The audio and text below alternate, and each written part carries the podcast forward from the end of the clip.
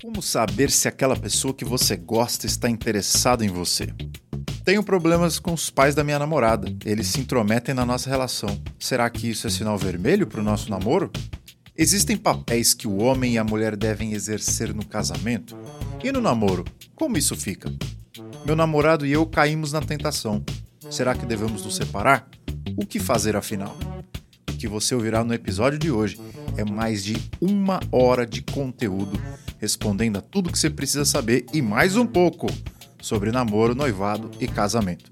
Eu gravei esse episódio junto com a minha amiga Talita Santos e o pessoal da UMP da Igreja Presbiteriana do Brasil, uma juventude que você deveria conhecer, uma juventude que tem feito um trabalho excelente. Está no ar o JF Cast, o seu podcast de teologia cristã.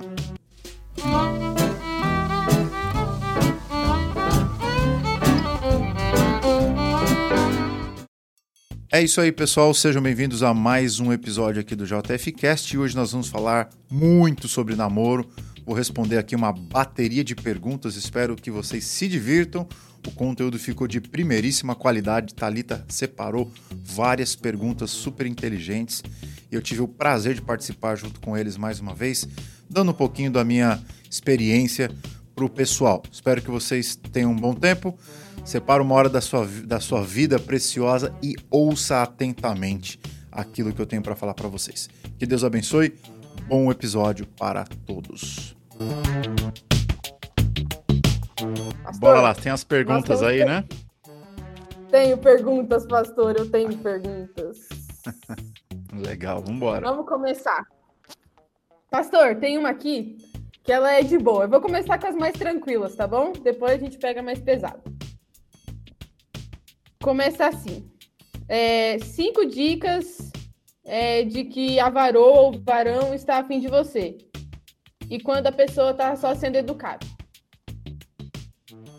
Olha, não sei se eu vou dar cinco, mas uh, se você é uma pessoa que está interessada em descobrir se alguém gosta de você, tem algumas evidências indiretas e as evidências diretas. O que, que são as evidências indiretas? Ela te tratar com uma educação um pouco além do normal, é ser gentil demais, é, enfim, tentar o tempo todo te agradar, te dar presente, coisas do tipo, né? Essas são as indiretas, a pessoa, ou as, as, as metalinguísticas, a pessoa não fala, não usa o, as palavras. Ela é gentil tal, ela, sei lá, pensando na igreja, né? A pessoa que vai lá no bebedouro e ela pega o copo e coloca água para você. Coisa do tipo, assim. E gentileza no geral. Agora, eu acho que esses sinais, embora sejam importantes, não são essenciais. Justamente pela segunda parte da sua pergunta. A pessoa pode se enganar. A pessoa pode ser uma pessoa educada mesmo. Né? Eu vou dar um exemplo. Ah, já aconteceu comigo. Na época que eu estava solteiro, no seminário, eu fiquei solteiro até o terceiro ano do seminário. Eu lembro que eu pregava em algumas igrejas tal, e algumas meninas iam falar comigo tal, que sermão foi muito bom, ó, Jean, nossa, que sermão maravilhoso. Eu sempre ficava naquela, ah, legal, a pessoa tá me elogiando tal, pelo que eu preguei. E eu não tinha aquela aquela astúcia de pensar, pô, talvez a pessoa tá querendo alguma coisa a mais do que elogiar o meu sermão. Eu sempre fui um cara muito de boa. E aí teve uma menina em especial que ela, ela ficava falando comigo por mensagem e tal, e eu meio que achando que não era nada demais. Até que ela, ela disse que estava querendo sair para comer alguma coisa e tal. Eu também estava com fome. Teve um dia que eu estava em São Paulo, eu fui sair para comer alguma coisa com ela, mas eu não queria nada. Só que para ela a linguagem metalinguística, a linguagem não verbal, indicava que eu estava interessado nela. Só que no momento que ela. Isso, me... só tava com fome. Eu só tava com fome, eu só tava querendo comer esfirra e tal, alguma coisa. Era uma, era uma pizzaria, sei lá. e aí, aí o que aconteceu? E era uma esfirraria mesmo, sem segundas intenções. E aí eu lembro que é, eu falei para ela, olha, se você tá achando que eu tô querendo alguma coisa séria com você, você, você caiu do cavalo aí, porque eu não tô interessado em menina nenhuma, não. E aí ela tomou um baque, ela tomou um choque, porque. Mas como assim? Ah, pô, estamos há três semanas conversando no WhatsApp você. Meu super Deus! interessado. Super interessado em quê? Em amizade e tal. E aí, desde então, eu nunca. Eu nunca fiquei dando moral assim, né? Antes de eu casar, óbvio, né? Eu parei disso. Eu tento ser o mais direto possível. Então, falando para os homens aí, que se enquadram no meu quadro, se você gosta de uma menina, seja o mais direto possível no verbo, entendeu? Fala, eu estou interessado em você. Eu gosto de você. Quero te conhecer melhor. Porque do contrário, meu jovem, você que nos assiste aí, se você fica sendo gentil, gentil, gentil, gentil e não vai para os finalmente falando assim, vamos vamos sair, eu estou interessado em você, você tem, tem a grande chance de iludir a pessoa. Ou partir o coração, que é o que aconteceu com essa menina. Ela ficou tão brava que ela deixou de ser minha amiga. E eu achei uma atitude muito drástica, né? Caramba, mas aí é o mundo das mulheres. As mulheres, elas, elas ouvem muito mais com as emoções do que com os ouvidos. E então fica de sinal para você, não é porque o cara só é gentil que tá interessado em você não, viu? Então, a melhor, melhor... Ah, eu vou dar uma dica para as meninas. Manda aí. Posso dar, Manda pastor? aí. Gente, bora fazer amizade com as pessoas, porque acontece isso e aí depois acaba a amizade ou, ou às vezes não recebe a mesma moral que queria e depois acaba. Gente, bora ser legal, é sempre bom conhecer gente nova. E se não é seu varão, minha filha, é legal, bora rir junto, bora participar das coisas. Que depois que aquele negócio, ai, fulano de tal tá naquele lugar, eu não vou porque ele tá. Gente, pelo amor de Deus. É. É só um comentário mesmo. Não, tá certinho. Então, Ah, aí a, a Gé- Ah, pode falar, pastor. ela falou pra ter cuidado com a friend zone. Olha, friend zone é o seguinte, meu. Como é É. que você rompe a friend zone? É simples, é sendo direto.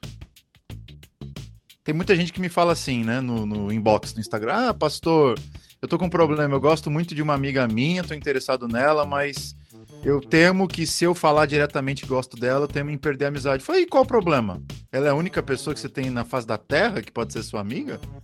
Então, assim, melhor você ser direto do que cortar um coração e partir um coração de uma pessoa. Então, os critérios, então, externos, indiretos, são esses que eu falei, né? A gentileza, a atenção e tal. E ah, o direto é você falar mesmo com a pessoa e parar de lero- lero-lero. E aí vem aquela pergunta, ah, mas é só o homem que pode falar isso ou a mulher também? É os dois, meu. Se o cara é meio lerdinho, você dá uma chincha nele. Fala assim, meu, você gosta de mim ou não? É namoro ou amizade? então eu acho que não tem problema. E eu acho mais, né, pro pessoal que tá nos ouvindo aí, galera, sejam o mais direto possível se vocês não querem quebrar a cara. Por quê? Você minimiza muito lenga-lenga, sabe? A Thalita tava falando, ah, romantismo e tudo mais. Eu sou um cara romântico dentro do realismo. Passou do realismo, eu não sou mais romântico, não. Quero que o romantismo se lasque. Porque só atrapalha. Ele só cria expectativa. Ah, uma das coisas que a mulher gosta de fazer é tentar e- descobrir o futuro, adivinhar. A mulher gosta de adivinhar, ah, será que ele gosta de mim? Aí inventa 400 teorias. Minha filha, você quer saber se gosta de você? Pergunta. Ó, você gosta de mim, cara? Você me vê como namorada no futuro? Pronto. É isso aí. Expectativa gera frustração. Perfeito. E próxima.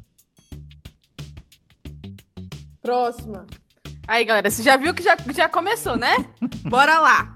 Jean, tô recebendo vários shows Ninguém tem a, a coragem do Jean? Eu não sei se tem a coragem do Jean. É que às vezes, meu, a gente fica com muito medo, né, Thalita, de agradar os outros. E eu não tenho medo de ag- desagradar ninguém. Se eu tinha um dia, bem no comecinho do, do meu ministério, olha, o que, que as pessoas vão falar do meu sermão? Hoje eu quero que se lasque. Se é verdade o que eu tô falando, assim diz o Senhor e Pastor, por isso que a gente gosta quem do tem senhor. ouvido, Deus quem tem abençoe a ouvido vida do ouvir, senhor. ouça. Eu tô mais assim hoje. Tá, então, é, é- essa aqui é de boa também, essa pergunta. É, o que observar em um homem para perceber que ele é um bom esposo? Legal. E aí você fala da mulher também, por favor, tá bom? Ah, eu acho que serve para os dois, mas vamos falar do homem. Número um, liderança. Número um, o cara tem que ter atitude. E o que, que é atitude? Em uma palavra, iniciativa. É um cara que toma iniciativa. Então, se você conhece um cara assim, pode não ser o, o Brad Pitt, mas se o cara tem iniciativa, já tá nos 5% de homens sérios do mundo. Então, vamos lá. Número 2. Porque 95 é só videogame, é só perda de tempo. Número 2. Além da iniciativa, é respeito aos pais. Você tem que observar, menina. Você observa tanta coisa. Observa como ele trata os pais, principalmente a mãe. Porque do jeito que ele trata a mãe é como vai tratar você. Exatamente ou pior. Você grita com a mãe, manda pra, a mãe para aquele lugar, ah, pode ter certeza que no casamento ele vai te mandar para o lugar mais longe. Porque a mãe é uma, é uma réplica, é uma mini réplica da esposa, de como ele vai tratar a esposa. Por quê? A mãe é a mulher que ele mais passa tempo junto dentro de casa. E a esposa vai ser a, a, a futura mulher que vai passar mais tempo dentro de casa. Então é assim que ele lida com a intimidade. Ou é com grosseria ou com respeito, com gentileza, tem que saber o que, que é. Terceiro conselho: além de você ver se é uma pessoa que tem liderança, uma pessoa que trata bem os pais, se essa, se esse cara ele ama o Senhor, isso talvez seja uma das coisas mais importantes. Como é que você sabe se essa pessoa, se esse cara ama o Senhor? Número um, se ele é um cara de adoração, de piedade, um homem de oração, um homem sério, um homem que ama a Bíblia, gosta de estudar a Bíblia, um cara que pensa nas coisas últimas da vida e não apenas nas coisas banais, e um cara que não fica só fazendo brincadeirinha. Meu Deus do céu, tem cada cara aí que só fica fazendo brincadeira o tempo todo, não quer saber trabalhar, não quer saber de coisa séria. Então, esses são os conselhos que eu daria para as mulheres quando olham um homem. Em relação aos homens, quando olham para as mulheres, eu acho que tem muita coisa parecida, né? Se ama o Senhor. Número dois, se é uma mulher gentil, dócil, amigável, e se os planos dela eles se encaixam com os seus, porque tem algumas mulheres, e nada contra isso, viu? Algumas mulheres que são muito proativas no sentido de a, serem líderes. Nada contra isso. O problema é quando a sua liderança ela passa por cima da liderança do seu futuro pretendente. Por exemplo, a minha esposa era muito líder, muito líder quando eu conheci ela, quando nós estávamos namorando. E uma das coisas que eu deixei muito claro desde o início era, ó, eu quero ser pastor e o negócio é o seguinte, é onde Deus mandar, você vai comigo. E não tem esse negócio de reclamar, não.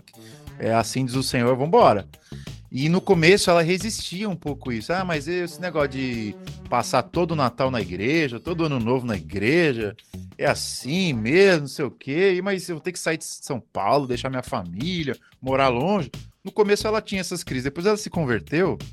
Se ela estiver na live, eu vi. Olha só, olha só! depois ela se converteu. Cara, aquela mulher hoje é um respeito, é uma submissão que é assim absurda. Por isso que eu falo, é muito mais fácil uma mulher mudar do que um homem. O homem é um cara meio cabeção, assim, difícil de mudar, mas a mulher ela muda porque ela ama o marido, né? de, de, coração, assim, ela muda. Então a minha esposa hoje, ela, ela é fechada comigo, entendeu? Aonde eu for, ela não tem nem mais essa, essa, essa dúvida. Não, aonde você estiver, eu tô junto. E é, foi uma das razões pelas quais ela não pensou nem duas vezes de parar o curso que ela estava fazendo no Brasil de gastronomia para me acompanhar aqui no meu sonho, né? Então, assim, primeiro, ser uma mulher gentil, dócil, amigável, que ama o Senhor e se tem esse espírito de respeito. Porque mulher que grita com homem, cara, não, não tem futuro.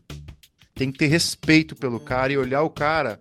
Não que ele vai ser Cristo na relação, ele vai ser um pecador, mas no namoro já ir exercitando esse respeito, pô, esse cara vai ser meu futuro marido, então ele é, representa Cristo em casa. Então essa submissão embrionária vale muito a pena o cara prestar atenção. Se não é pessoa combativa, que gosta de dominar você, eu estou fora, velho.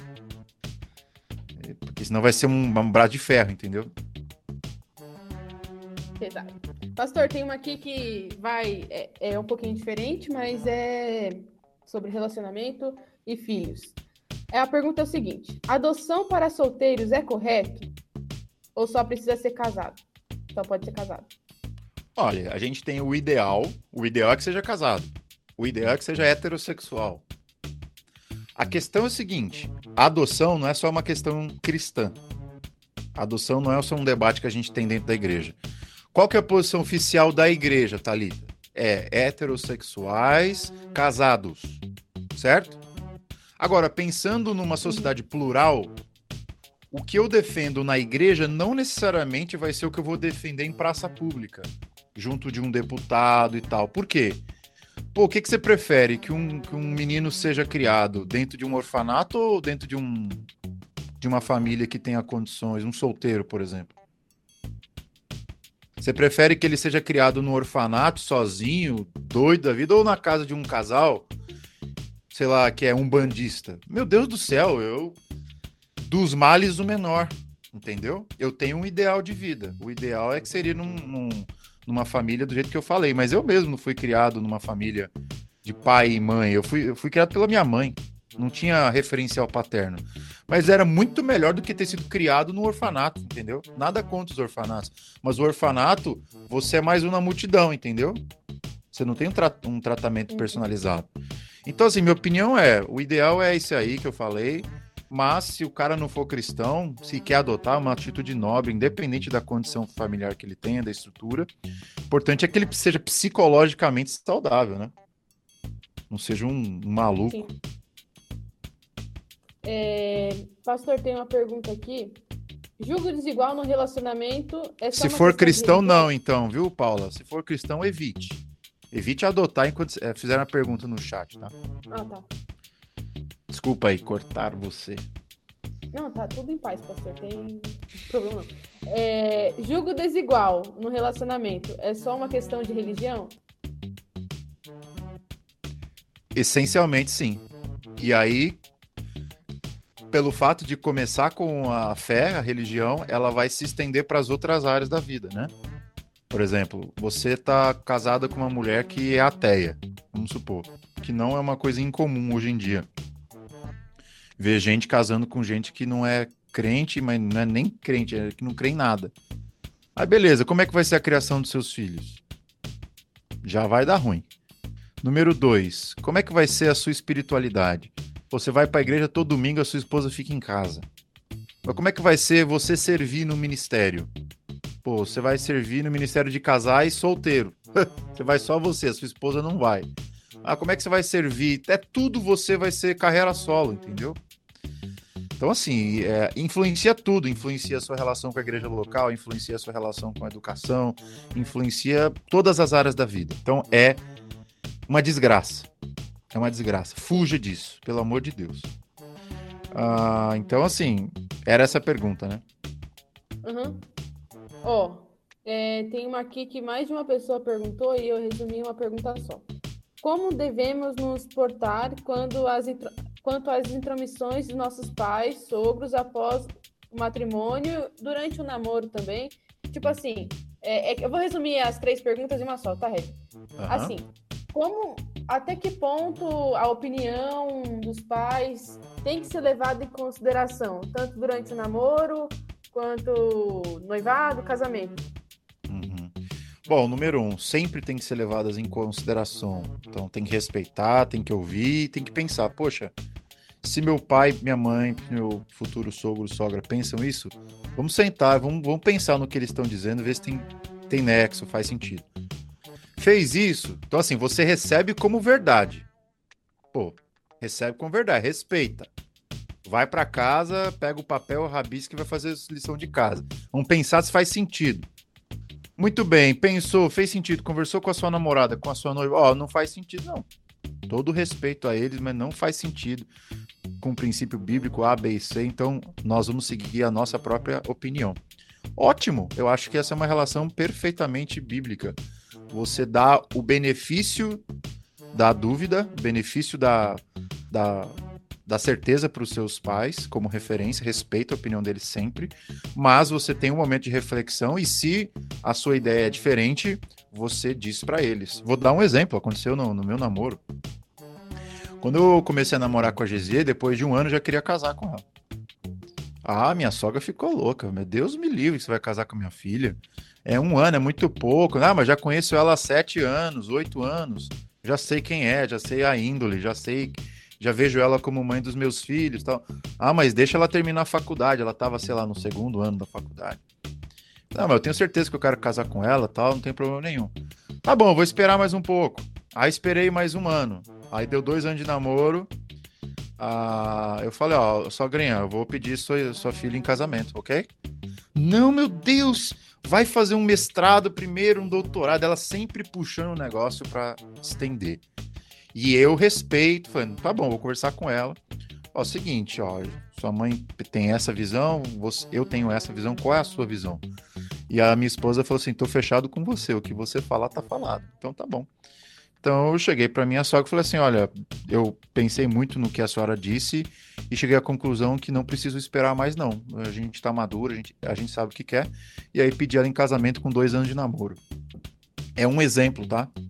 Outro exemplo é. Um, um pai chega para você e fala assim: Ó, oh, minha filha, eu só quero que você case quando você tiver casa própria. E aí respeito todo mundo que pensa que tem que ter casa própria para para casar, mas discordo 100%. Discordo 100% que precisa ter casa própria. Não precisa, não é bíblico, não tem fundamento nenhum. Você vai se engessar financeiramente por 20, 30 anos e você vai, vai congelar sua, seu orçamento para fazer coisas que você não poderia fazer estando congelado mensalmente, com boleto para pagar, como por exemplo fazer viagens para o exterior, o intercâmbio, ou ficar dois, três anos num país diferente, porque você tem a sua casa, tal, todo aquele trâmite. Enfim, se você tem a benção de ser 0,01% dos, dos casais que tem um pai que te dá uma casa própria, pega que é benção, entendeu? Pega, abraça. Aí sim. Agora, quem hoje em dia ganha uma casa própria dos pais? Na minha igreja eu conheço duas famílias que fizeram isso. Que eram os caras que nadavam na bufunfa, entendeu? Agora, a maioria de nós não é assim vai conseguir ter uma casa própria com 50, 60, se um dia quiser ter. Eu, por exemplo, não tenho a mínima pretensão de ter uma casa própria, senão depois dos meus 50 anos. Então, são exemplos, entendeu? Então, respeite, acate a primeira instância, volta para casa, faz seu dever de casa com a pessoa que você está namorando, noiva, e aí então vocês cheguem a uma conclusão, porque vocês têm mais de 18 anos e vocês têm o direito de tocar a vida de vocês da maneira que vocês quiserem. Tá, aí ó, okay, tem uma aqui já seguindo então mesma linha. O fato de não me dar bem com meu sogro ou minha sogra é um sinal de que o namoro não seja para casamento? Não, é um sinal que você tem que melhorar a sua relação com eles. Eu acho que essa é a primeira coisa. Por quê? Eu recebo essa pergunta direto, viu? Ah, mas eu não me dou bem. Meu, por que, que você não se dá bem? A pergunta que você tem que fazer é essa: por que, que eu não me dou bem? É porque eu tô errando em alguma coisa, porque o meu sogro tá errando. Não, a solução das pessoas já é, ah, tem que terminar? Não, você não tem que terminar, você tem que pensar por que, que tá dando errado a relação. Eu, por exemplo, antes da, da, da minha namorada, da minha noiva, estou confundindo tudo. Antes de eu começar a namorar com a Gesier, ela tinha um relacionamento de uns três anos com outro cara e os pais dela odiavam o cara jamais que esse cara vai casar com a minha filha. Aí se coloca no, cara, no lugar desse cara. Pô, o que, que tem que fazer? Tem que terminar? Meu, o cara era um vagabundo, com todo respeito. Era um Zé Mané. Um Zé Cueca. Um cara que, meu Deus do céu, só dava problema na igreja. O problema nunca foi os pais dela, o problema era aquele sujeito, pilantra. Então, se você é o problema, cara, toma coragem nessa cara e para de apontar o dedo pro seu, pro, pro seu futuro sogro, futura sogra, e faz uma reflexão se o problema não é você. Não é terminar o relacionamento. É, não, o que eu preciso tratar melhor, eu preciso convencer, porque o grande problema, sabe qual é, Thalita? O homem tem que convencer os pais da menina que ele é um cara sério. E você não vai fazer isso com palavras.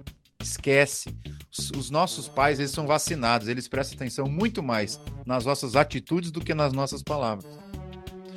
Então, se você não é uma pessoa responsável, que demonstra isso com palavras, os seus pais não vão dar crédito.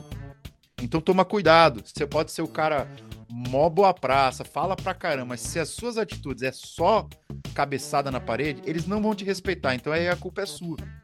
Eu acho que se você fizer seu dever de casa e for um cara responsável, maduro, mostra procedência, é, acho muito difícil os seus sogros não gostarem de você. A não ser que seja um caráter de exceção, entendeu? A regra geral é dá para conquistar sim, desde que você seja uma pessoa ah, pô, que tenha, tenha postura. Eu acho que esse que é o que falta. Não é colocar o dedo nos pais, não é. A maioria dos casos é erro das pessoas que não sabem tratar o, a família do, do futuro cônjuge. Uhum. Pastor, agora é uma pergunta um pouco pesada, tá bom? É... Vamos lá. O pecado do adultério, conforme Mateus 5, 27 a 30, inclui as redes sociais? Aí deixa eu explicar por quê. É, a pessoa falou assim: ah, fulano de tal segue tais pessoas e curte fotos assim. Entendeu? Sim. Mas você quer saber se configura adultério para divorciar?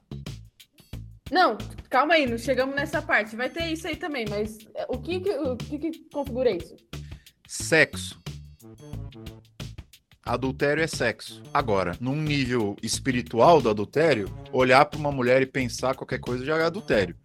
Agora, quando Jesus fala de motivos para divórcio entre casais, casados, o critério ali era o ato, não era o pensamento, não era a olhada. A questão que Jesus estava apontando ali é que o adultério começa onde? No ato?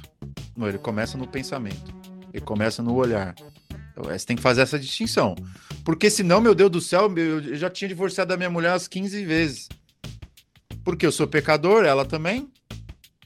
Como é que pode? O divórcio ia ser coisa mais comum entre os crentes. Ia ser só divórcio legítimo, porque seria impossível você não ter divórcio legítimo, porque qualquer casal peca nessa área. Agora, uma coisa é você pecar em pensamento, em olhar, outra coisa é o ato. O ato Aí Jesus diz: pela dureza do nosso coração, Deus permitiu que pelo ato você se desconectasse da pessoa legitimamente. Do contrário, do contrário, não. Aí é conversa, aí é, é sentar junto e falar: por que, que você está fazendo isso? Você tem, que, qual é o teu problema? e vice-versa, aí tratar. Eu, te, eu tive um exemplo esses dias. Eu tenho uma mentoria de casais, né? E eu tenho várias pessoas que eu atendo todo, todo dia. E a menina chegou para mim, ficou uma fera com o cara, são namorados. Que o cara ficava curtindo a foto das meninas de biquíni. Aí eu falei, ah, esse cara é um safado. Fala aí. Pastor, não digo nada se não foi a mesma pessoa, então, que mandou a pergunta aqui. E a menina ficou furiosa, porque o cara curtia as meninas de biquíni e tal. Conversa com ele, aí a gente conversou juntos e tal. Não, eu, eu nunca vi problema de curtir foto de menina biquíni. Eu acho que o problema é curtir uma foto de uma mulher pelada. O critério dele de escândalo é um, o seu critério de escândalo é outro. Vocês precisam chegar num acordo. Você ah, toma como aceitável ele curtir fotos de menina de biquíni? Não, não tomo como aceitável. Então, meu amigo, você para de fazer isso. Não, pastor, então assim, se a regra é essa, então eu paro. Acabou, resolveu o problema. Arrepende lá, junto, dá os dedinhos lá, faz as pazes e acabou. Pastor, uma coisa que a gente repara assim, o diálogo é exatamente, é isso que eu ia falar. O diálogo resolve muita coisa, né, pastor? Sim, porque às vezes é falta de compreensão do porquê o outro fez aquilo, do porquê o outro faz aquilo. E não, porque assim, e aí eu desculpa a mulherada aí, mas é que vocês têm uma cabeça meio difícil de entender para os homens. Ah, só gente. Ah, vocês, ah, vocês têm a, a, a tendência uhum. de querer adivinhar as coisas.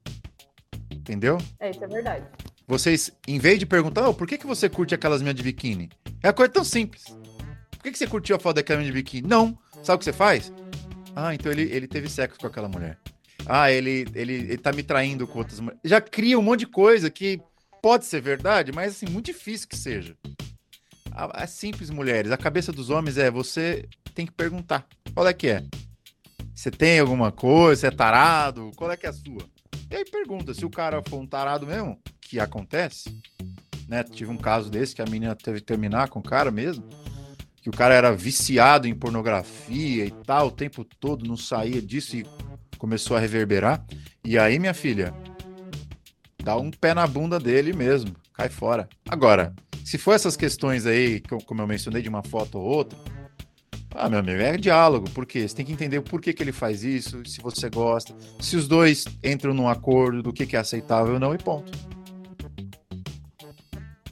Tô, pastor. Calma aí que tem mais pergunta. É... Bora lá. A gente tá no relacionamento. O outro quebra a fidelidade. Porém, após receber o perdão diversas vezes, eita, diversas vezes, caiu de novo em erro. Devo perdoar e tentar restaurar a relação? E aí, pastor? É, eu não posso decidir se sim ou se não. Você que vai ter que decidir isso. Mas o que eu posso te ajudar é os critérios que você vai usar para tomar a sua decisão. E o critério é se você se sente. Isso para quem é namorado, né? Essa é a pergunta. Não é para quem é casado. Sim, sim, sim. Você que é namorado, se a pessoa quebrou sua confiança e ela não deu provas de arrependimento e não deu provas de mudança, você tem que entender o que, que vale mais a pena para você. É você casar desconfiada ou casar confiando?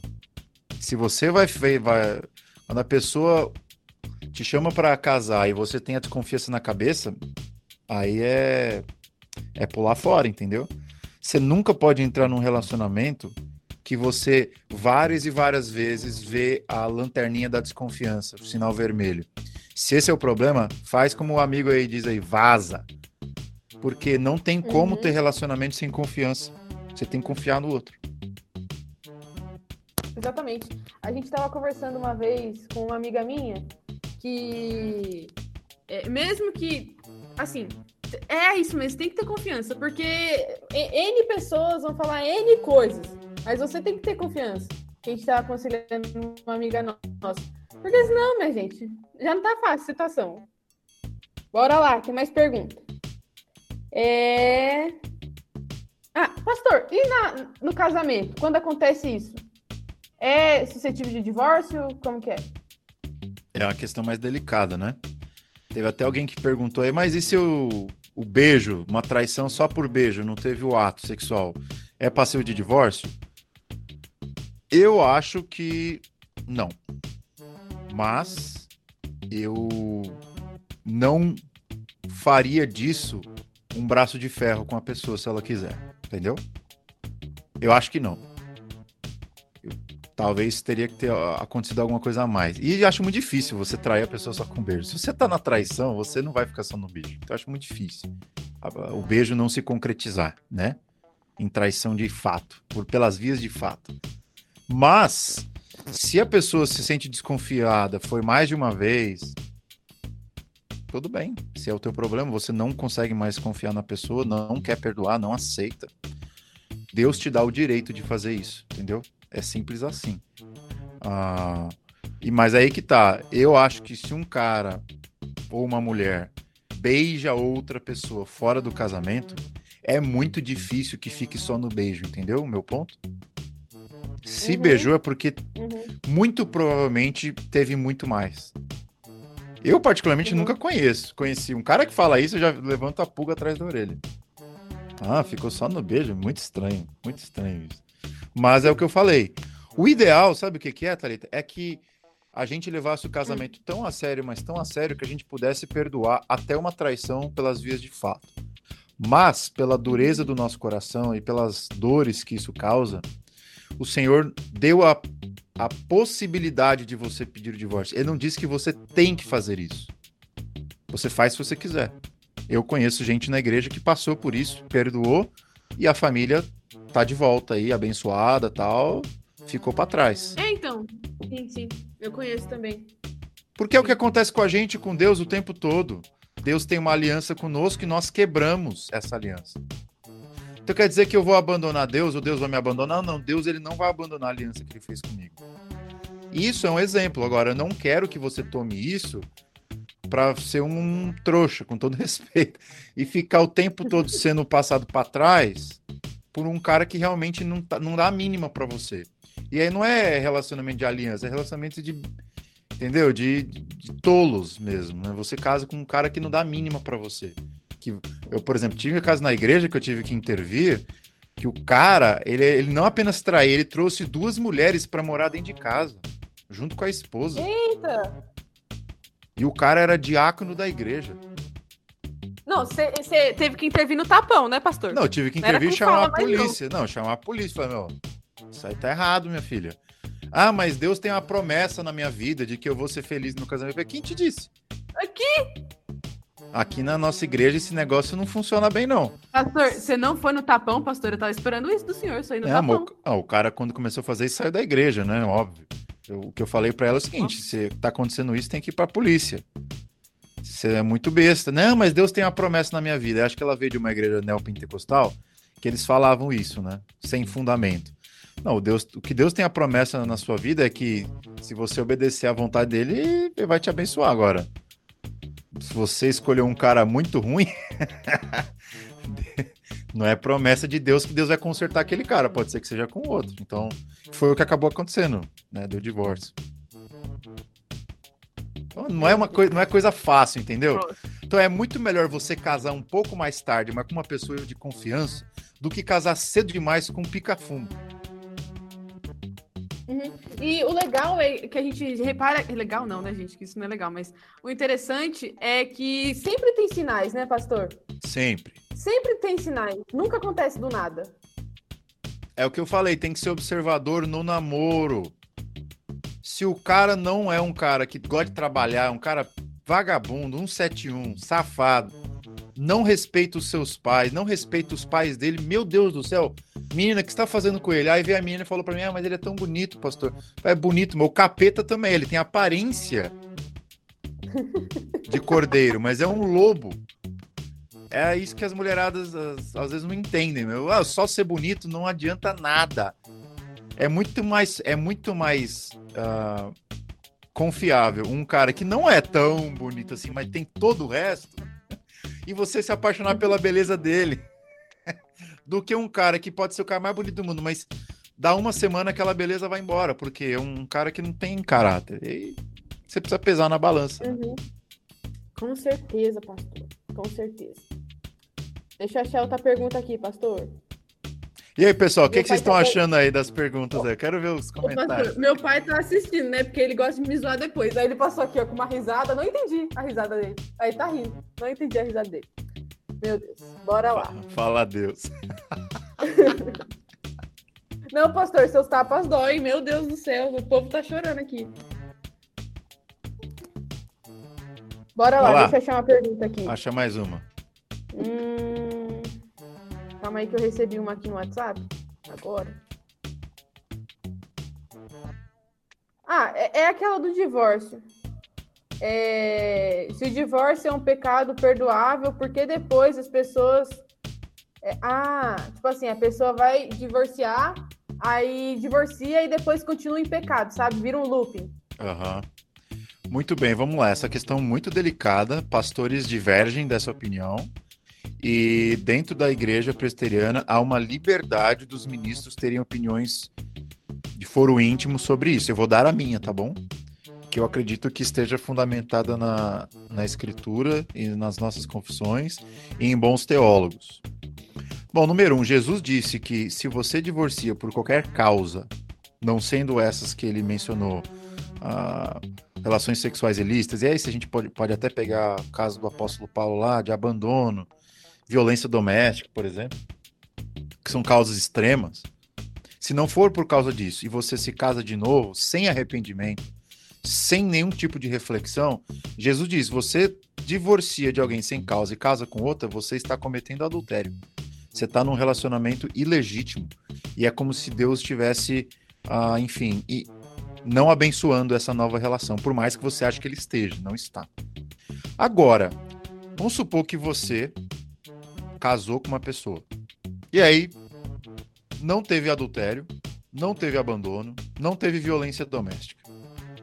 Mas vocês tinham problemas tão graves assim, fora isso, que levaram vocês a pensar: ó, não tem condições de ficarmos casados. O que está errado? E aí vocês divorciam. E é um erro fazer isso. Vocês se divorciam. Vocês não querem andar a segunda, terceira, quarta milha. E o que acontece?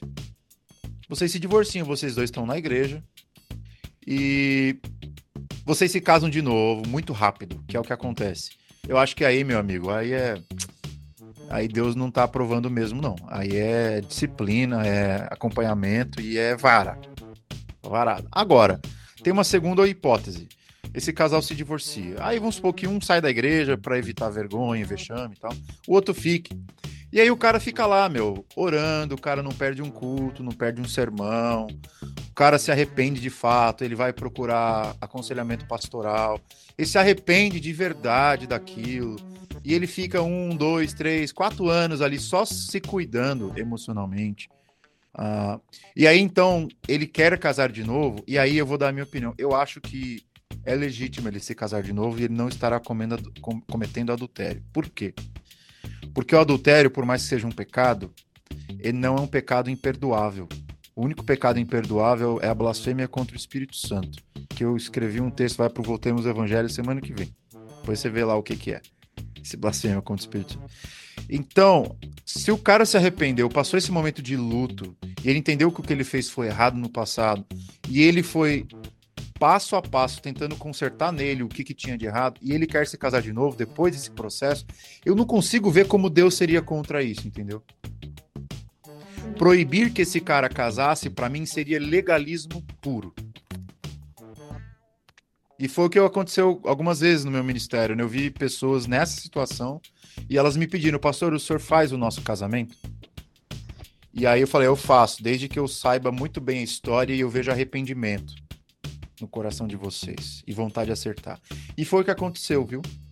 Casais estão aí 10 anos casados e estão muito bem. Agora, não é o que a maioria faz, viu, Thalita? E aqui eu tô deixando um disclaimer aqui pro pessoal. A maioria do pessoal não faz isso, não tem esse tempo de luto, de reflexão. É o cara divorcia uhum. sem razão, daqui dois, três meses já tá namorando de novo. Não, mas é, isso aí não. É. Oh, Heavy, isso aí não só em casamento, né? Eu acho que em namoro também, quando engata desse, dessa forma, também. É, é um sinal que a pessoa não tem. não dá valor à dignidade humana. Sim. Pastor, tem uma pergunta aqui, ó. É, orientação para namoro na adolescência. Não namorar. Obrigada, era isso mesmo que eu queria ouvir. Próximo. A não é... ser, a não ser, a não ser, e aqui eu vou para alegria dos adolescentes que me ouvem, a não ser que você trabalhe e queira namorar por algum tempo curto e já casar. Se esse é o teu, se essa é a tua visão de mundo, vamos supor que o cara tem 16 Passou, anos. Não tem não. Nem, nem, precisa supor porque não tá tendo esses meninos. É, então, eu sei que tem pouco, mas na minha igreja eu tive dois casos assim. Então é por isso que eu tô dando a exceção. Vamos supor que você é uma pessoa que tem 16 anos, você já trabalha, você já ganha seu dinheiro, e você é uma pessoa que tem visão para longo prazo, você quer casar, quer ter filhos com 19, 20 anos. Nesses casos, eu não, eu não me oponho. Mas é o que você falou, não é a maioria. A maioria é tudo um bando de vi... moleque que só joga videogame e não quer saber de nada. Aí, aí, meu amigo, é, meu, toma vergonha na sua cara, vai cuidar de você, para, não estrague a vida do próximo, só isso. Amém, igreja. Namorar é alguém eu... nessa circunstância é estragar a vida do próximo, estragar a sua. Não, pastor, eu fiz um argumento já que eu, eu guardei no meu coração, eu sempre vou falar isso. Os meninos vêm, vêm reclamar que tem que escolher a profissão depois que acaba o ensino médio e vem falar para mim que quer namorar. Você acha um negócio desse? Não sabe nem o que quer fazer da vida. Ai, gente, dá licença. É, não dá. Não dá, não. É, agora é um pouquinho mais pesada, pastor, já que agora a gente está no momento de descontração. É, essa aqui é pesada para ficar, né? É, inseminação artificial é pecado dentro do casamento ou fora Eu do casamento? Eu não ouvi, cortou. Inseminação artificial é pecado dentro do casamento? Acho que não. E fora? Tipo assim, uma pessoa solteira quer ter filho. Novamente, cai naquela pergunta que você fez no começo. Se é um casal cristão, não tem por que você querer ter filho solteira, minha filha, pelo amor de Deus. Como é que você vai ter filho solteiro? Você é crente? Então, para crentes, óbvio que não. Agora, porque o ímpio quer fazer da vida dele não é problema meu, entendeu? Já tem o problema dos. Ah, eu já tenho bom. o problema dos de dentro pra tratar. E agora eu quero saber dos de fora. Pra resolver. Não, pros de dentro é não, não faça isso. E é isso que eu tenho que me importar. Ai, eu tenho que pregar pra igreja. Eu não prego pros de fora, não. O que de fora quer entrar, tá bom. Agora, quer ficar lá fora, fica lá. Não, tá. Ô, pastor, agora a gente só tem que dar uma censurada caso o senhor for falar alguma coisa nessa próxima pergunta. A pergunta é o seguinte: É, qual a sua opinião sobre um casal fazer controle de natalidade e uso de anticoncepcional? Novamente, é igual a pergunta do divórcio lá que você fez. Dentro do, da Igreja Presbiteriana do Brasil, e eu tenho que ser muito honesto com isso, porque eu tenho uma. Eu, eu sou submisso à autoridade. Essa questão é uma questão livre para que os pastores opinem, porque não tem um, pelo menos na compreensão do, da, maioria, da maior parte dos ministros, não tem uma, uma lei explícita sobre isso. Então o pastor é livre para aconselhar os membros da forma como ele achar a mais correta. Eu, particularmente, eu, eu acho que eu me enquadro no 1% dos pastores presbiterianos que tem a visão bem radical a esse respeito, né? E aí, quem gostar, gostou. Quem não gostar, depois me pergunte quais são os fundamentos. Eu tenho a visão de que não é necessário usar nada disso. Pô, então eu vou ter 10 filhos, é o quanto Deus quiser que você tenha, cara. E é a minha opinião. Agora, minha opinião é a minoria? É a minoria. É a minoria na tradição da igreja? Não, na tradição da igreja é a maioria. A maioria da igreja sempre pensou assim. Por quê? E aí eu vou para o meu ponto histórico. Essa ideia de planejamento familiar, que é da onde veio o conceito da pílula, da camisinha, de uh, contraceptivos no geral, é década de 60. Antes da década de 60, por que, que o seu avô tinha 13 filhos? Por que, que a sua avó tinha 14 filhos? Minha avó teve 14 porque nunca teve esse negócio de planejamento familiar. Planejamento familiar, e aqui eu vou ser bem duro, foi uma coisa inventada por ímpios para controlar a, a, o crescimento populacional das nações. É uma, é uma política organ, organizacional das nações para tentarem controlar a taxa de natalidade mundial tem uma agenda econômica, tem uma agenda, enfim, depois veio o aborto, tem uma agenda toda por trás. Agora, se você olha para o planejamento familiar de forma responsável, fala, ah, pretendo ter dois, três filhos só, não quero ter mais que isso, e a gente usa, tudo bem. Eu não vou, jamais eu vou disciplinar ninguém por isso. Agora, se um dia alguém quiser ouvir minha opinião, eu vou dizer, ó, minha opinião é essa, não usa não. E quantos Deus quiser te dar, ele vai te dar. Se ele quiser te dar um, amém. Se quiser te dar 15, amém. Não tenho crise. Ah, mas como que eu vou me sustentar? Aí não é com, não é com você. Porque quem prometeu te sustentar não foi o seu patrão, foi o teu Deus.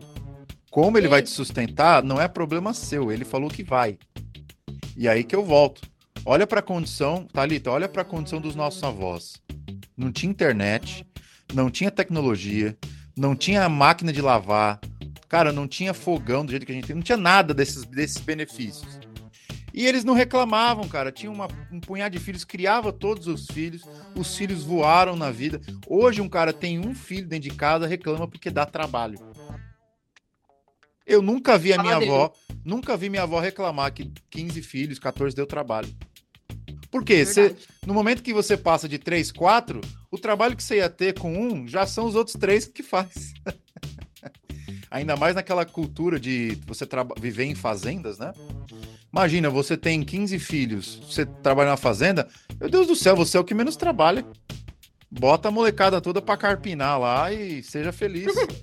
Então, assim. Acha, meu pai, o pastor, diga. a gente mora, a gente tá ficando num sítio, né, aqui na, na quarentena. Aí meu pai sempre fala para mim, filha, ô filha, tem uns matos ali, faz não sei o quê. E eu fico assim, gente, pelo amor de Deus, eu dei mato pra. Tá vendo? Tá vendo, pai? Tá escutando? Se tivesse tido mais filhos? Não, tô brincando.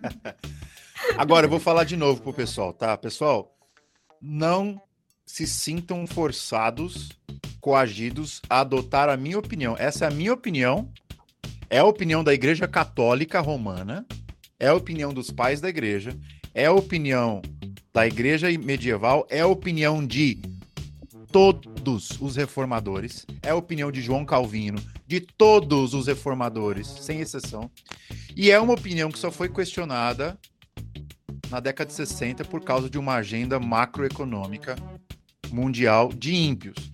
Agora, se você acha que isso é uma questão legal, planejamento e tal, você quer que não vai, não vai quebrar o banco, você não quer quebrar o banco, não quer. Tudo bem, não tem problema nenhum. Você tem um plano, ah, eu quero só ter três, não tem problema, Deus vai te abençoar do mesmo jeito. É uma questão que a gente tem liberdade para divergir. E aí alguém perguntou aí: ah, mas e se eu penso de um jeito e o meu cônjuge pensa de outro? Chegue num acordo. No que é... A gente cai no diálogo, né, pastor? é diálogo. Uma hora ou outra vocês vão ter que tomar uma decisão. No meu caso, né? Eu não, eu, eu não vim não apareceu essa ideia na minha cabeça desde que eu comecei a namorar. Essa reflexão que eu faço para vocês é uma reflexão que eu comecei a fazer no passado. Quando eu comecei a ler mais os documentos da igreja cristã e vi que, meu, a gente tá vivendo um caráter de exceção hoje e a maioria pensa desse jeito, mas não é assim que a igreja sempre pensou. E aí eu comecei a refletir, comecei a conversar com a minha esposa. Conversar. Não impor, não mandar, conversar com ela. O que, que você acha dessa opinião? A princípio ela foi meio reticente, ah, não sei se isso é muito bom, não. E foi, vamos estudar juntos? Aí vamos estudar juntos. Aí eu dei alguns textos para ela ler. Ó, lê isso aqui, o que, que você acha desse argumento? E aí convenci ela que eu tava com a razão. E aí hoje ela, ela adota a mesma opinião. Olha, bora, bora lá. O que Deus quiser dar é nosso. E aí a gente segue a vida assim um pequeno comentário. Pastor Valentim é muito fofo. A gente só queria ressaltar isso, porque a gente não ganha os vídeos dele comendo brócolis. Não dá. Não dá. É, é, a cara do pai, por isso que ele é tão bonito. Nossa, você é convencido, né, pastor? Meu Deus. Mas é a minha cara mesmo. Não tem o que fazer. Eu me sinto elogiado quando falam que ele é bonito. Por quê? Ele tem várias, ele tem várias coisas que ele parece com a Gizier, mas não o rosto. O rosto é o meu clone. Olha só. É redondo, é gordo, é fofinho. ah, ele é fofinho, mas, gente, você já Mas a personalidade dele é muito parecida com a mãe dele. Muito. Muito, muito, muito. O branco ah, do olho também. Ah, olha só. Bora. Tem, mas, ah, o pastor, essa pergunta aqui é pesada e a gente é, vai precisar dar uma censurada, tá bom? Assim, nos comentários do senhor, porque a gente tem gente menor aqui. É, quando um casal de namorados já caiu na tentação lá e aí deu ruim, uhum. o que, que o senhor aconselha? O senhor aconselha a termina e acabou? O que, que, que o senhor faz? Eu aconselho o que eu tô aconselhando sempre, né? Que é conversar e decidirem o que for melhor para vocês baseado em critérios. Quais são os critérios? Por que, que a gente fez isso? O que, o que a gente fez foi certo? Que a gente fez foi errado? Sabe por quê? O que acontece quando casais de namorados começam a ter intimidade sexual uh, com frequência, eles começam a duvidar de que aquilo ali é pecado, que aquilo é errado. E é um processo que o apóstolo Paulo vai chamar na sua carta a Timóteo de cauterização da consciência. O que é cauterização da consciência? Vamos supor que você teve uma ferida no seu braço, abriu a pele. E aí ela começa a cicatrizar. Aí você mexe na, na, na, na ferida, dói. Tem aquela casquinha, né? E começa a sangrar de, no... sangrar de novo. Mas vai chegar um momento que aquela ferida vai cicatrizar e você vai pôr o dedo, pôr a mão, jogar bola e não vai doer mais. É isso que Paulo fala que é a cauterização da consciência. É quando você foi ferido, mas aí você se cauterizou. E é o que muitas pessoas fazem, né? Elas começam de, devagarinho concedendo uma intimidade aqui e acolá, e aí a, a, consciência não acusa mais, mas não é porque o Espírito Santo deixou de trabalhar, é porque a pessoa ela, ela desligou o volume do Espírito Santo. Uhum. Ela mutou o Espírito Santo, apertou o botão lá, mute, colocou o Espírito Santo em modo avião, sem conexão. E é o que acontece. Então, assim, o que, que eu tenho a dizer para esse casal? Eles têm que fazer uma reflexão. O que está acontecendo com a gente? É uma questão frequente? A gente foi abrindo mão de coisas pouco a pouco? Porque ninguém começa direto na intimidade sexual. Presta atenção. Ninguém começa caindo direto no sexo. Começa antes. Começa com algumas concessões. E aí, então, o casal precisa pensar, ó, nós dois queremos ser santos? Se sim, nós estamos dispostos a pagar o preço e a, a voltar atrás em tudo aquilo que a gente concedeu de errado e consertar? Se esse é o caso, Talita, quem sou eu para dizer termine? Não, se eles estão dispostos, estão arrependidos. E eu vejo que é um casal legal, interessante, que tem teme a Deus, mas caiu. Eu acho que eles precisam se arrepender, precisam ter um momento de luto, precisam ter um pouco de distanciamento social, precisam se distanciar um pouco e refletir qual vai ser a estratégia para não cair no mesmo erro. Não é tipo, ah, pede perdão e não faz mais. Nada, não tem nada a ver. Isso aí é, é o conselho mais vagabundo que eu posso te dar. Ah, se arrepende aí, segue o jogo. Não. É se arrepende, descobre as causas do porquê vocês fizeram isso, tracem juntos qual foi a origem das concessões que vocês fizeram. Tenham um período de distanciamento social um do outro. E aí, então, se quando forem retomar a convivência, já é. Aí é disciplina, entendeu? É naquilo que a gente abriu mão, a gente não abre mais. Por exemplo, tem casais que abrem concessão de dormirem um na casa do outro. E aí, o dormir na casa de um do outro passa de quartos diferentes para o mesmo quarto. Aí de mesmo quarto para a mesma cama, de mesma cama para ocupar dois espaços num lugar só, entendeu? E aí vai. É. E são essas concessões, entendeu? Que você precisa abrir mão. Não, eu não vou dormir mais na casa dele, na casa dela. Ah, mas vai dar saudade. Então casa, se você tá com saudade. Ah, não quero dar tchau. Se não quer dar tchau, casa. Que aí você vai morar na mesma casa. Do contrário, você tem que segurar o coração e não abrir concessões. Isso não é coisa fácil, não, viu? Eu mesmo errei no meu namoro, abrindo algumas concessões. Graças a Deus nós corrigimos. Não, não, não chegamos a cair, mas foram essas concessões pequenas que a gente foi abrindo e que a gente percebeu que nos levaram à beira do precipício. Uhum. É, pesado, pastor.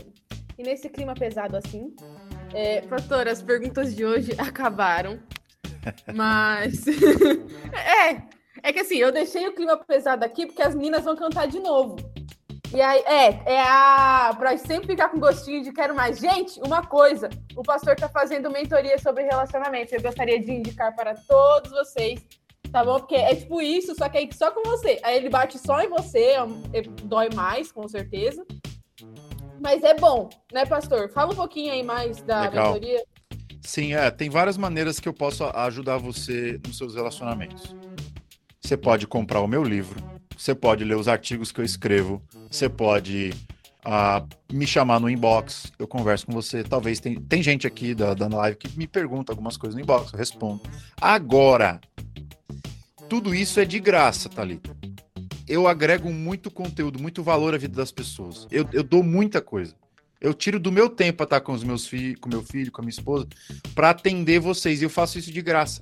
Agora, você quer ter um atendimento mais personalizado, eu vou ouvir você por uma hora, vou falar de, de coração, minha opinião sobre você. E você quer ter uma conversa, duas, três, quatro, quer ter um acompanhamento mesmo, passar horas, aí eu não tenho como fazer de graça. Porque aí eu tô sendo negligente com a minha família, porque eu tô trabalhando. Eu tô trabalhando e trabalhando pesado. Então, assim, a minha mentoria, ela tem a, a dimensão de graça, que é nos conteúdos que eu posto, né? E tem a dimensão paga. E aí eu, eu vou ter que cobrar um valor, entendeu? E aí, se você tem interesse, fala comigo. A Thalita mesmo, ela tá divulgando aí, porque é uma coisa que interessa, né, para muita gente. Exatamente. Pastor, antes da E se não comprou o meu livro, tá em pecado também, viu? Se não comprou o meu livro, tá em pecado. Pode comprar o digital, o físico, tem os dois para vender. Se não comprou, tá em pecado. Eu já falo na lata, assim, porque você tem que comprar. Talita, pergunta: Oi. o que, que é mais importante? O que, que é mais essencial? É você tirar a sua carteira de motorista ou investir na sua família? Exatamente, pastor. Vamos o que, que é mais essencial? O que, que, é mais essencial? É você investir no seu futuro casamento ou investir numa carteira de motorista? É óbvio que é investir na sua família. Não, pastor. Inclusive, comprei o livro antes de fazer minha carteira. Eu sou um ótimo exemplo disso, então. É, tá agora, as pessoas, elas, elas gastam mais de mil reais para tirar uma carteirazinha que você pode perder o tempo todo, porque São Paulo é só radar. Eu perdi a minha, por exemplo. porque você pode ser até um cara ah, disciplinado, mas tem tanto radar, é, é tanta falcatrua, tanto cara te multando por umas coisas bestas, que aí, meu, meu, invista no, no seu futuro da sua família, no seu casamento. Então você tem que Pastor, conhecer, tem que conhecer, uhum. tem que uhum. estudar. Ler Além bons disso, livros.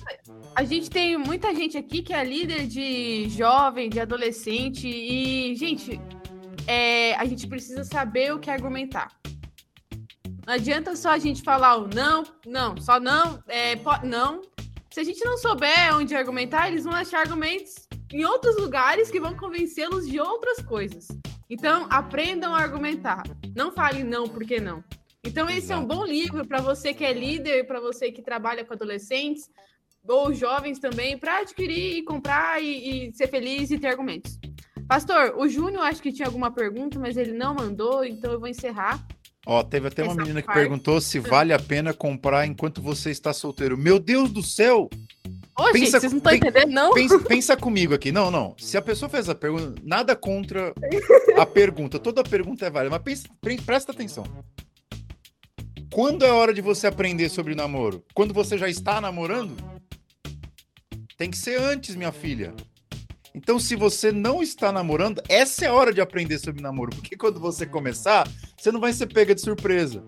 É, é um raciocínio que, infelizmente, por exemplo, quando é hora de começar a estudar sobre casamento, Talita? É quando você casa, depois do sim? Não, meu Deus do céu, é, depois, é antes, é muito antes. Da mesma forma, quando que você vai aprender a pilotar um avião? É quando você está com o, dentro do avião para começar a pilotar? Não, você faz um curso antes para aprender a pilotar avião. Da mesma forma, você quer aprender sobre relacionamentos? Tem que ser enquanto você é solteiro. Gente, você é solteiro, a tua obrigação é estudar sobre relacionamentos. Do contrário, você vai ser pego de surpresa e meus pêsames. Exatamente, pastor. Exatamente. Ó, o menino não surgiu, gente. O, o Júnior. Gente, Júnior, você tá aí? Ele quer porque quer fazer essa pergunta, pastor. Eu acho que ela é bem importante, porque ele tá desesperado. Então manda a pergunta aí. Vai ser a última. Dou-lhe uma. Do... Ah, aqui, ó. Como lidar, ajudar com os amigos que sofrem com problemas desses problemas aí? Certo.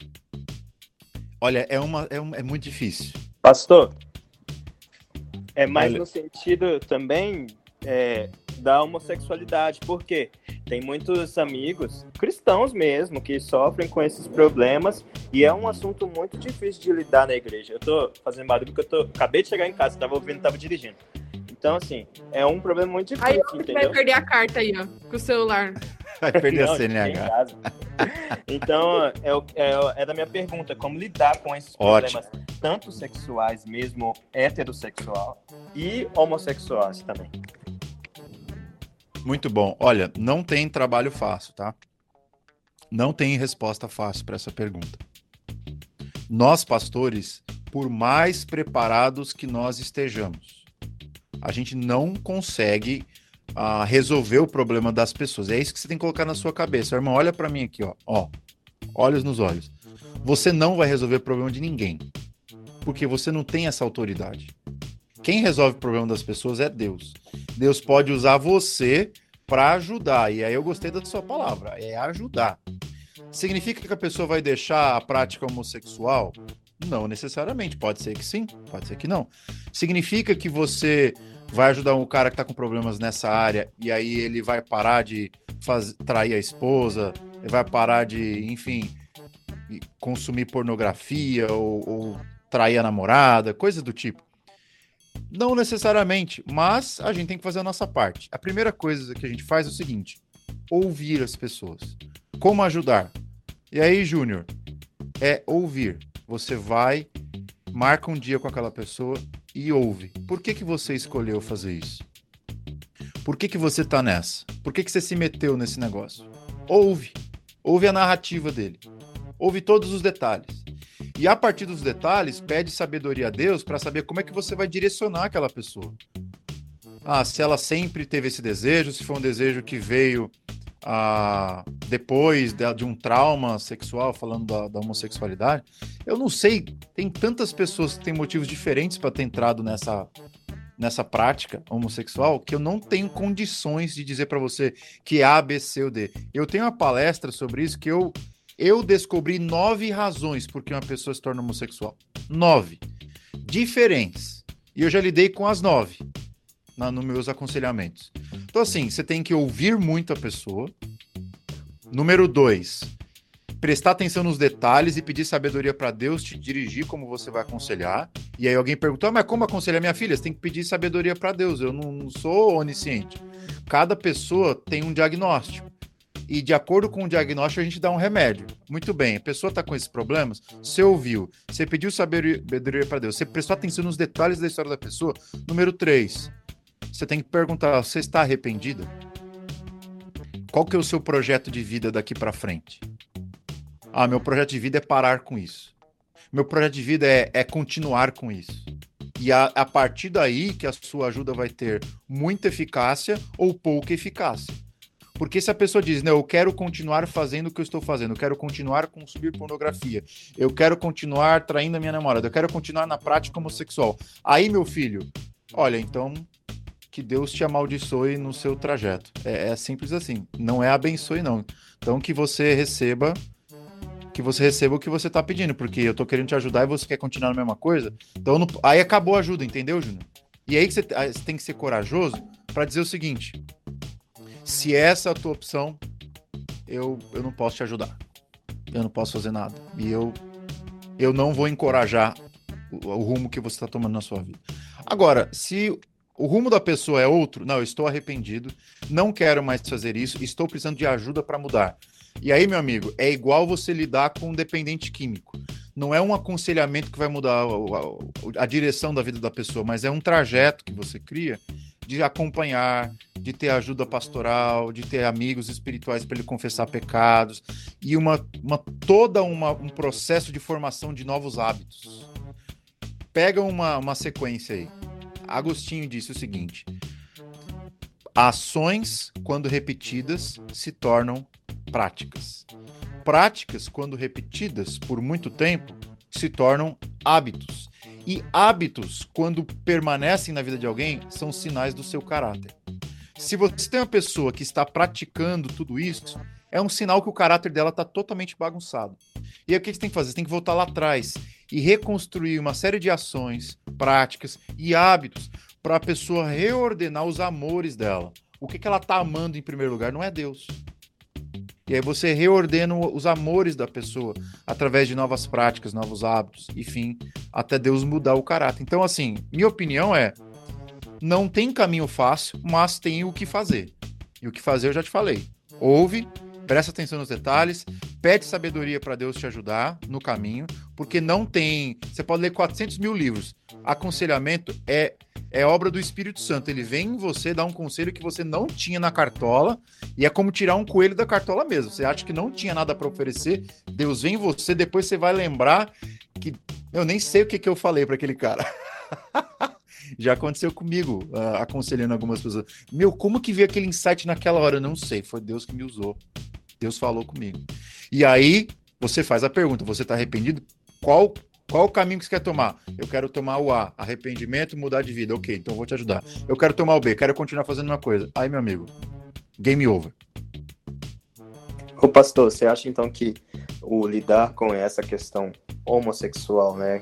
O, o como você vai lidar com um amigo, se encaixa também na questão heterossexual também, dos problemas heterossexuais, porque, por exemplo, eu não posso ser hipócrita de falar aqui, poxa, eu não sofro com isso, eu não tenho problema nenhum, eu e minha namorada, nós não temos problemas. Não, nós temos sim problemas, tanto é que a gente quer é, melhorar cada dia com isso. Você acha que é, esse, é, é, essa é a, é a, atitude correta que nós devemos ter para lutar contra os problemas, contra é, as dificuldades que nós temos? Sim. Se você não é um heterossexual coerente, você não tem moral nenhuma para aconselhar nenhum homossexual. Pega isso aí. A partir do momento que você erra como heterossexual, porque assim, o pessoal fala heterossexualidade é a vontade de Deus. É, mas é a vontade de Deus dentro de limites. Quais são os limites? Casamento, santidade, por aí vai. Se você é um heterossexual incoerente, por exemplo, tem maneira de você fazer teatro sexual no casamento e ser pecaminoso? Sim. Como? Quando você obriga a sua esposa a fazer o que ela não quer. Quando você faz coisa que não deve fazer, quando você trata ela como objeto, quando você só quer o seu prazer. E olha, a conversa é longa, tá? Eu escrevi isso no meu livro, tem no meu curso de casais, eu explico nas minhas mentorias. É, é, é igualzinho, você consegue pecar do mesmo jeito, seja heterossexual ou homossexual. A questão é, você vai aconselhar alguém, conserta a sua casa primeiro. Você não pode dar para ninguém o que você não tem. Como é que você vai oferecer sabedoria para alguém que você nem mesmo Ô, segue pastor. aqueles princípios? Entendeu? Ô, gente, gente, rapidinho. Lucas, desculpa te cortar, mas por hoje a gente vai encerrar, tá, pastor? Tudo bem? Ah, tá. Tá bom. Tudo bem? Então, Fica, fica pra próxima. Isso, guarda sua pergunta, me manda no Instagram, é arroba Thalita N. Santos, que eu vou anotar. O pastor não vai responder, porque eu vou chamar ele de novo para vir aqui na live. Ele não vai responder. Não, Tá não, bom, não. beleza. Eu vou Fechou. começar a cobrar por essas lives, hein, meu? Pa- pastor do céu. ah, ô pastor, eu, eu pago em permuta. tá bom. Top. Mas top, pastor, mais uma vez, que Deus abençoe a vida do senhor. Que o senhor continue sendo direto, dando bordoada, porque é importante, precisa, sabe? E muito obrigada, pastor, de verdade. Um eu aguardo ansiosamente o corona acabar e o senhor vir para São Paulo e a gente fazer uma conferência para ver se o povo engrena, sabe? Sim, dá uma. Né? Uma injeção de ânimo. É isso. obrigada, pastor. Deus abençoe. Valeu e quem, quem quiser Ah, me conhecer mais, falar comigo, vai lá no meu Instagram, tá bom? Manda mensagem, eu respondo mensagem. Estamos ficando por aqui. Se você ficou até o fim, muito obrigado pela sua atenção. Desculpa eu ter falado tanto, mas é um assunto muito delicado. Muita gente tem muitas perguntas e eu pude contribuir com algumas respostas. Se você quer conhecer um pouquinho mais sobre namoro, sobre casamento, sobre noivado, eu escrevi um livro, O Significado do Namoro. Vou deixar aqui na descrição desse episódio. Você pode comprar o livro físico, o livro digital, o audiolivro. Tem para todas as opções, para todos os gostos. Eu também tenho um treinamento avançado para casais, é o casamento Aí Vou Eu. Também vou deixar aqui embaixo na descrição. Você pode adquirir o curso e abençoar a sua vida conjugal por muito e muitos anos. Espero que até a morte. Deus abençoe vocês. Uma excelente semana e eu te vejo no próximo episódio. Tchau!